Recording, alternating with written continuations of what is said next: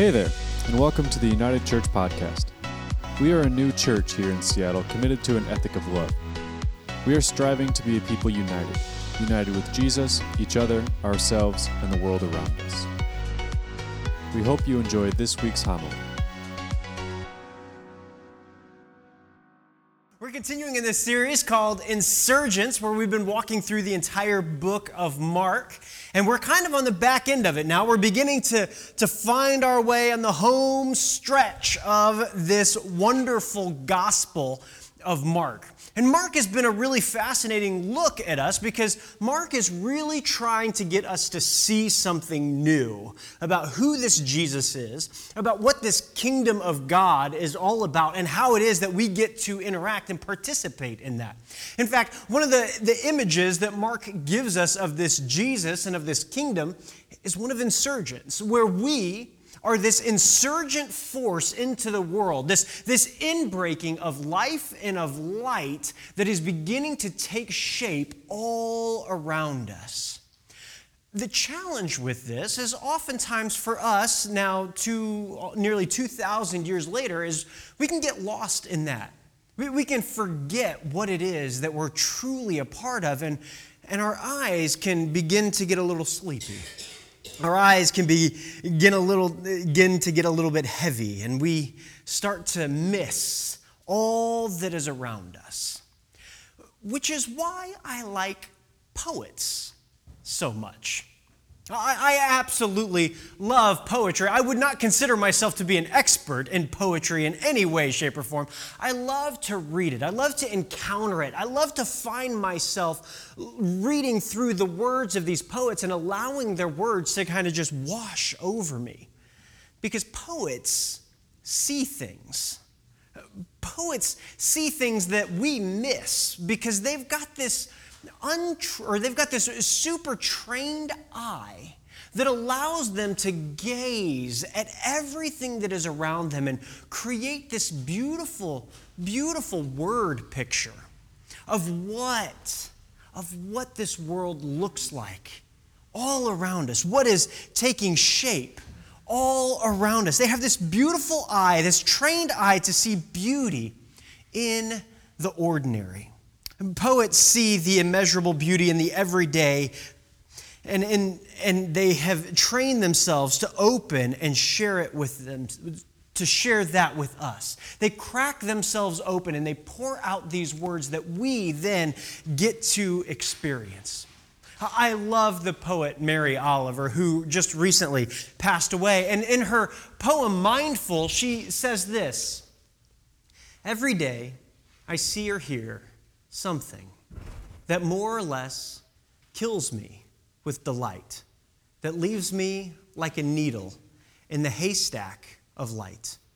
It was what I was born for to look, to listen, to lose myself inside this soft world, to instruct myself over and over in joy and acclamation nor am I talking about the exceptional, the fearful, the dreadful, the very extravagant, but of the ordinary, the common, the very drab. The daily presentations.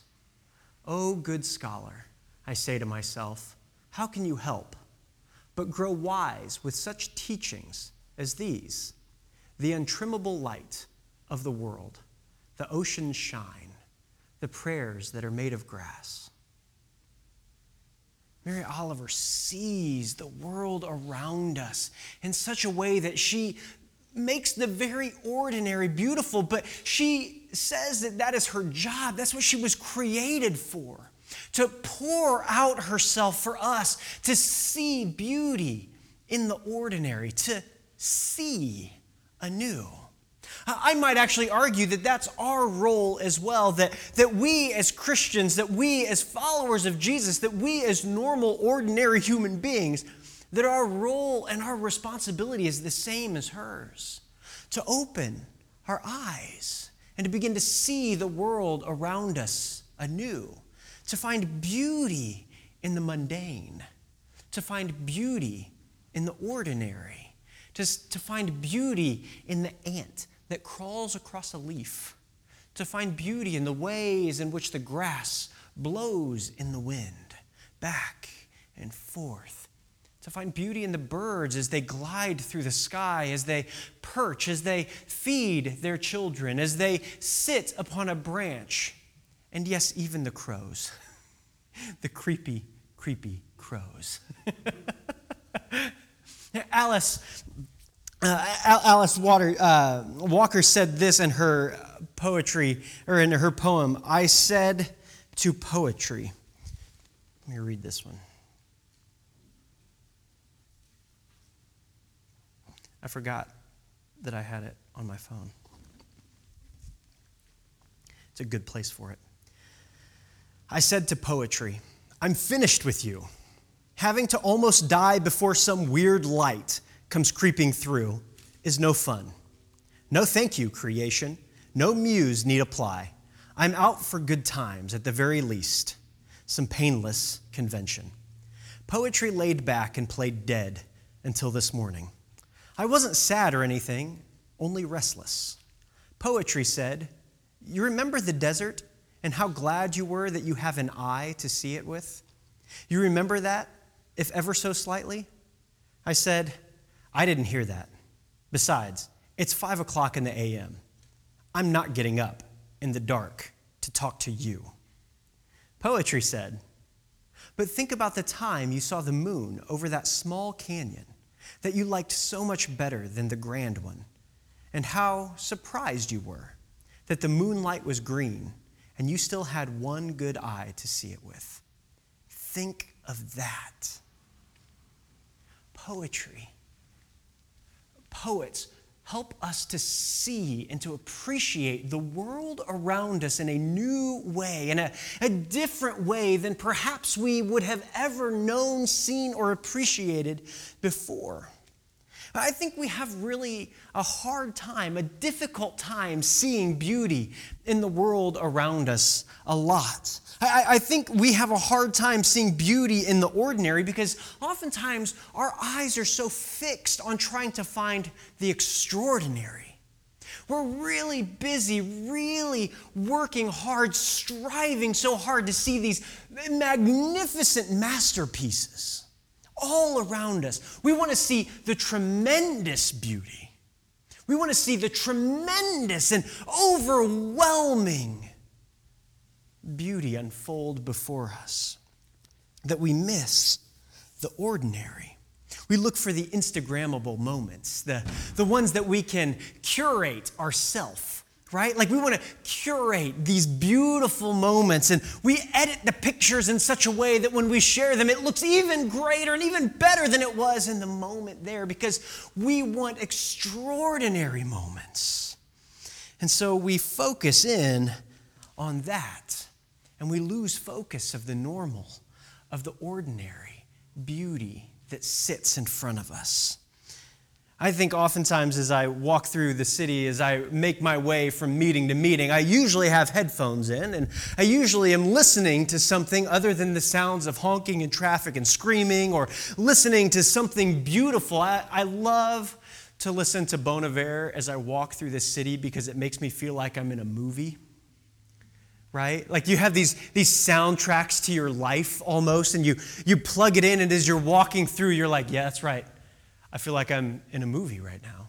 You, you, listen to the soundtrack to like Reservoir Dogs. That's an older movie, but you listen to the soundtrack of Reservoir Dogs and you're like, yeah, that's right. And you're walking with your chest out. You're super proud about everything as you make your way through. But we, as we do this, oftentimes, I feel like we have our heads down and we're listening to a podcast or we're listening to music, and as we're listening to it, we lose sight of everything else that is around us. The, the beautiful and even strange architecture that is coming into this city, right?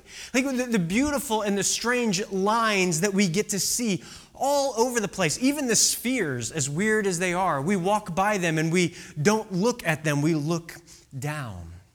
We miss all of the beauty that is surrounding us. We miss the interaction of people as they talk to one another, as they care for one another, as they reach out a helping hand. We miss the moments of beauty that unfold before us because we're focused on nothing. Uh, we're focused on the sidewalk in front of us, or we're focused on not hitting that person, or making sure, even if we're riding a bike through the city, we're, we're focused on not getting hit by a car, which is perfectly okay, but we're distracted. We're distracted by the things that unfold around us. We're distracted and we miss the beauty. We miss it. In the book of Mark, we have this Jesus who has been hanging out with his disciples for quite a while. They've been walking through different parts of Israel, performing all of these extraordinary miracles, these beautiful things that are uh, like mind boggling. Uh, people with leprosy are healed, the deaf can now hear, the lame can now walk, the dead are now risen from the dead, and all of a sudden they're risen back to life. And the extraordinary is unfolding around them. They have seen the extraordinary. But here in this moment, they are now walking with Jesus. We're in Mark chapter 9 and Mark chapter 10 this morning. They're walking with Jesus and they have just experienced the transfiguration. They have just experienced this mountaintop experience where they're on top of the mountain and some really amazing and beautiful things happen. And I'm not going to get into it because we already talked about this a few months ago. We talked about the transfiguration a few months ago. But they had this mountaintop experience, this beautiful, beautiful moment to where their lives and their view of Jesus was completely transformed, completely changed. And then, then they experience something else that's quite remarkable. Jesus heals a boy, a possessed boy with an impure spirit. He, he exorcises the demons from this boy. Another improbable and unique, extraordinary event. But what do the disciples do after this? As they're walking, they're arguing. They're spending time bickering with each other about who was going to be the greatest in the kingdom. Who, when, when, when Jesus' kingdom was fully realized in this world, and when Jesus had accumulated all the power for himself, who was going to sit at his right hand? Who was going to sit at his left hand? Who was going to have the second most power, and the third most power, and the fourth most power, and the fifth most power? They were going down the list, and they're like, yeah, Judas, you're just not going to make the cut, bro. Like, like I know you got the money and you think that you've got it all under control, but like, I don't think so. Like, no, no, no, no. And they're just bickering back and forth. And James and John are the ones that are really having it out. They're trying to figure out, the, the sons of Zebedee are trying to figure out who will be the most powerful. They're talking about power, about who will accumulate most and who will have the most responsibility in this kingdom, who will be able to affect the most change, who will be able to create the most programs and ideas and thoughts for the world around them. They're trying to think about this and they're arguing and they're bickering, and Jesus is like, hey, just so you guys know, I'm going to die. And they're like, yeah, yeah, yeah, that's great, that's great. But who is going to be the greatest? Two times in this chapter, two times in this chapter, split by this story of Jesus predicting his death for the second time, they're arguing about power. Who's going to have it? Of us 12, let's draw straws. Maybe we'll figure it out that way. Uh, maybe we'll, we'll, we'll, we'll, we'll, create a list and a chart of pros and cons of who is going to have it more and who is going to have less and why and who is going to really be the one that's over the Department of Transportation. Right? The most unimportant role in this administration of kingdom that is coming. Jesus looks at them. Jesus looks at them and is like, What is your deal? What is going on with you? You're missing it. Your eyes are getting heavy. You're getting sleepy. You're closing down and you're missing not the extraordinary. You're awake for that, but you're missing the, the beauty that is unfolding around you. And then, as they continue on, a rich man comes up to them A rich man approaches Jesus and asks him, Hey, Jesus, how can I get into this kingdom? How can I be saved? What can I do to inherit eternal life? And Jesus looks at the man and he says, Go and sell everything you've got, get rid of it all, and follow me. This is such a really fascinating passage.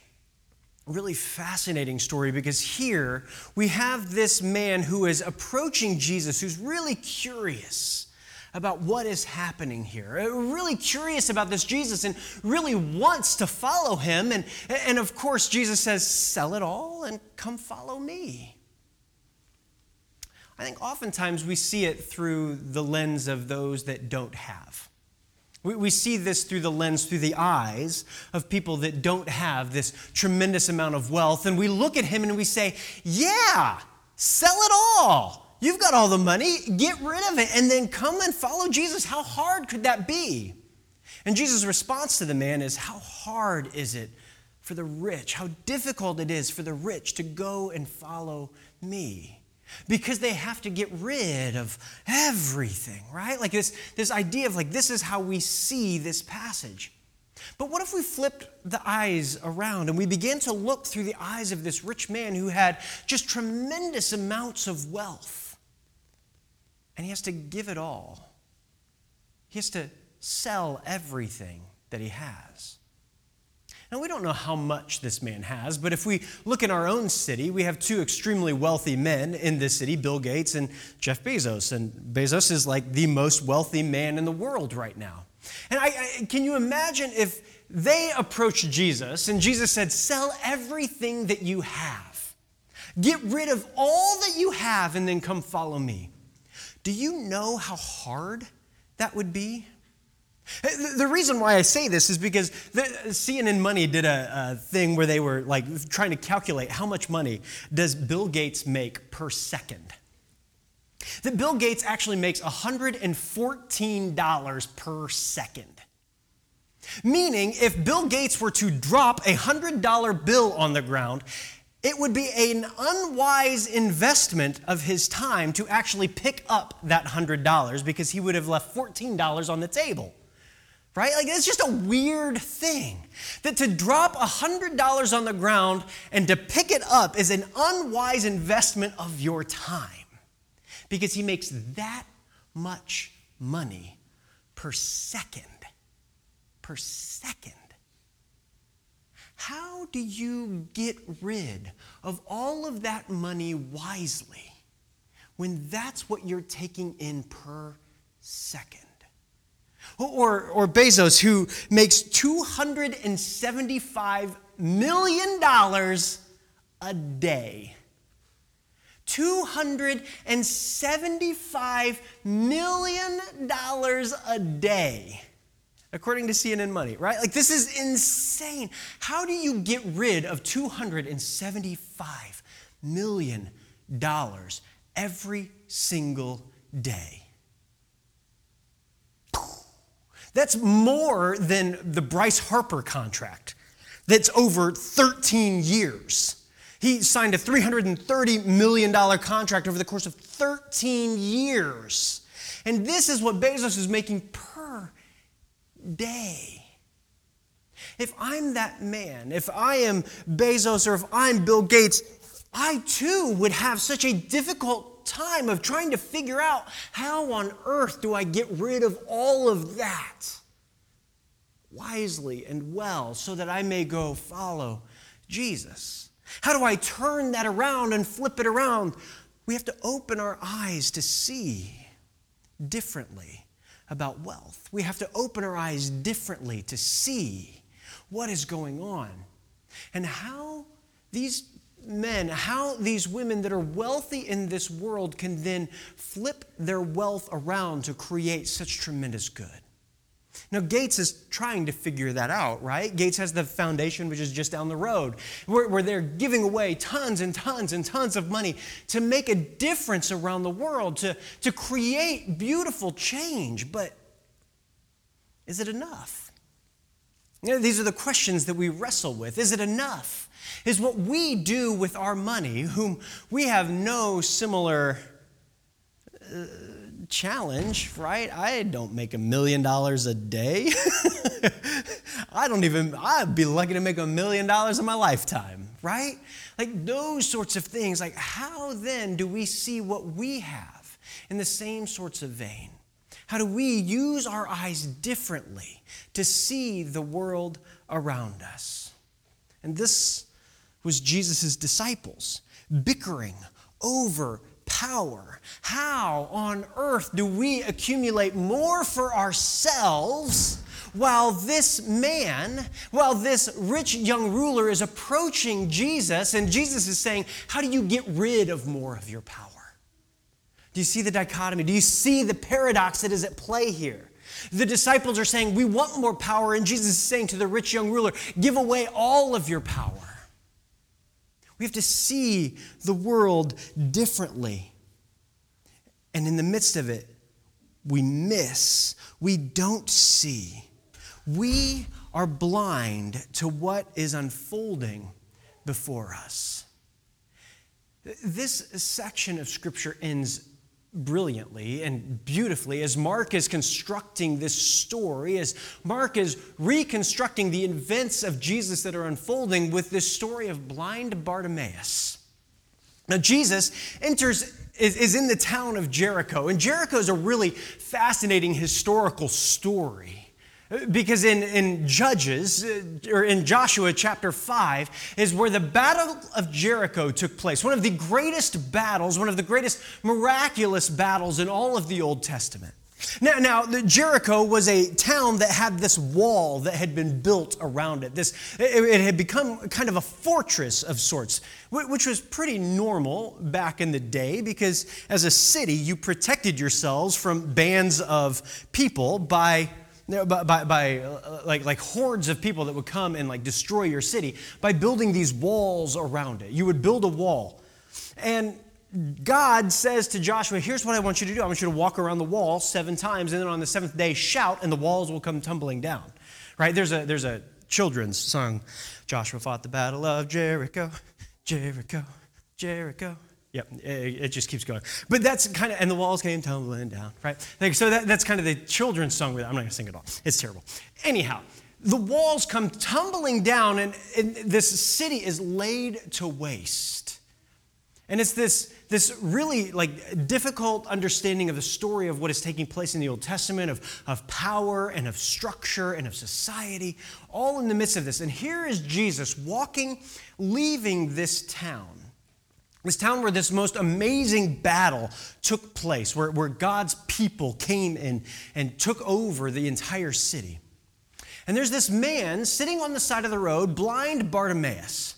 And what's so funny about this is, is he's named. All throughout the book of Mark, there have been people that have just been like a demon possessed boy, or a young girl, or a, a, a hemorrhaging woman. They're just not named people. Eh, with the exception of Jairus, a, a ruler, uh, so, so a, a man with power, he was named in this. And now we have Bartimaeus, a poor man who sits on the side of the road and begs because he's blind, because he can't see anything. And as Jesus walks by, he begins to shout, Son of David, have mercy on me! Son of David, have mercy on me! People are like, Shut up, Bartimaeus. What is your deal? Can't you see? We got a very important, busy man here who is making his way out of the city. He's leaving. Just shut your yapper. Right? And so Jesus is walking by, and all, the, the shouts grow louder and louder. Son of David, have mercy on me. Son of David, have mercy on me. As he's screaming at the top of his lungs to get Jesus' attention. And Jesus stops Jesus stops and he says, he says, call him. Call him. Basically, bring him to me. Call him. This is a really funny passage. So they called to the blind man, cheer up, get on your feet, and come to this Jesus. Cheer up. Cheer up. You got a blind man sitting here screaming at the top of his lungs, Son of David, have mercy on me. Cheer up. Buck up, old chap. Right? Like this, this weird cheer up. Be happy. You're lucky. You should consider yourself lucky that this Jesus is calling for you with the way that you have been acting. Cheer up. Get up and come talk to him. And so he leaps. This, this man, he leaps to his feet. He tosses his cloak aside and he comes to Jesus, who says, What do you want me to do for you? What do you want me to do for you? Such an interesting question because it's got such an obvious answer.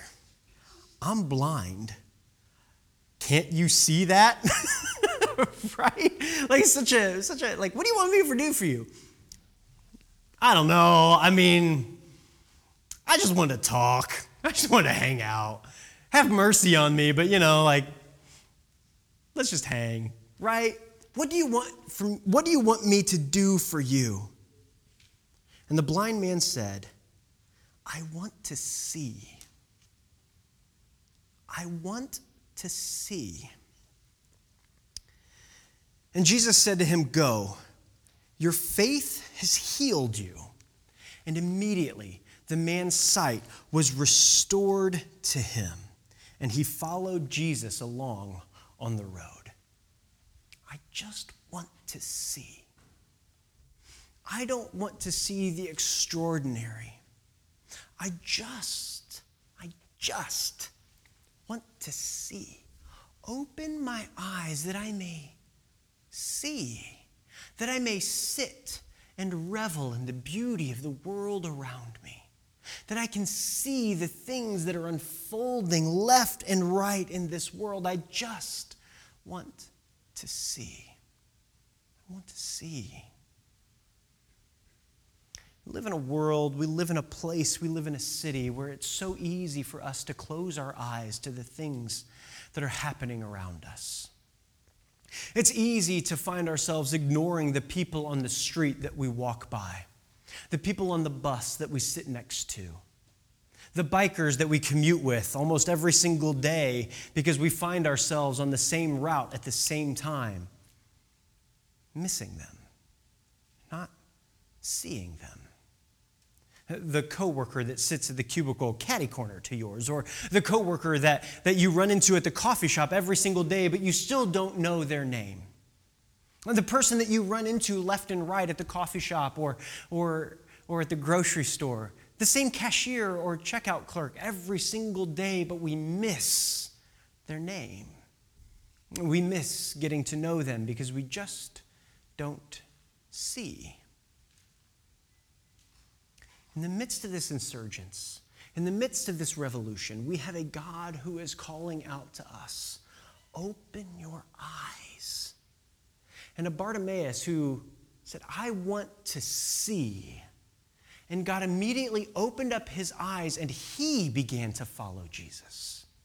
He began to journey along with Jesus, which is probably why we know his name, but not the rich young rulers because they got to know him.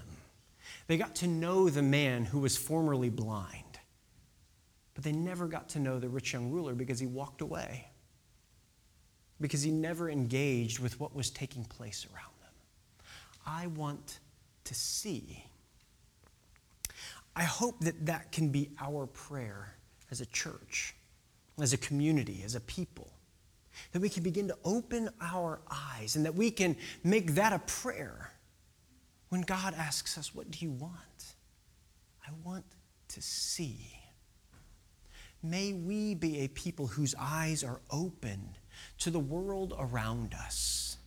May we be a people that are seeing the things that are left unseen. And as we see the things that are left unseen, may we begin to paint a beautiful word picture of what it is that's taking place not only of the extraordinary and not only of the mundane and of the beautiful, but also of the ugly and of the difficult and of the heartbreak. May we tell those stories in tremendous and remarkable ways. May we be the storytellers of our generation. May we be the storytellers of our communities. May we be the storytellers that begin to reveal what is happening in the world around us. And as we share those stories, we tell those stories, may we follow Jesus along with that and watch and participate in how he is changing everything around us and inviting us to do the same. Let us be those people. Let that be our story.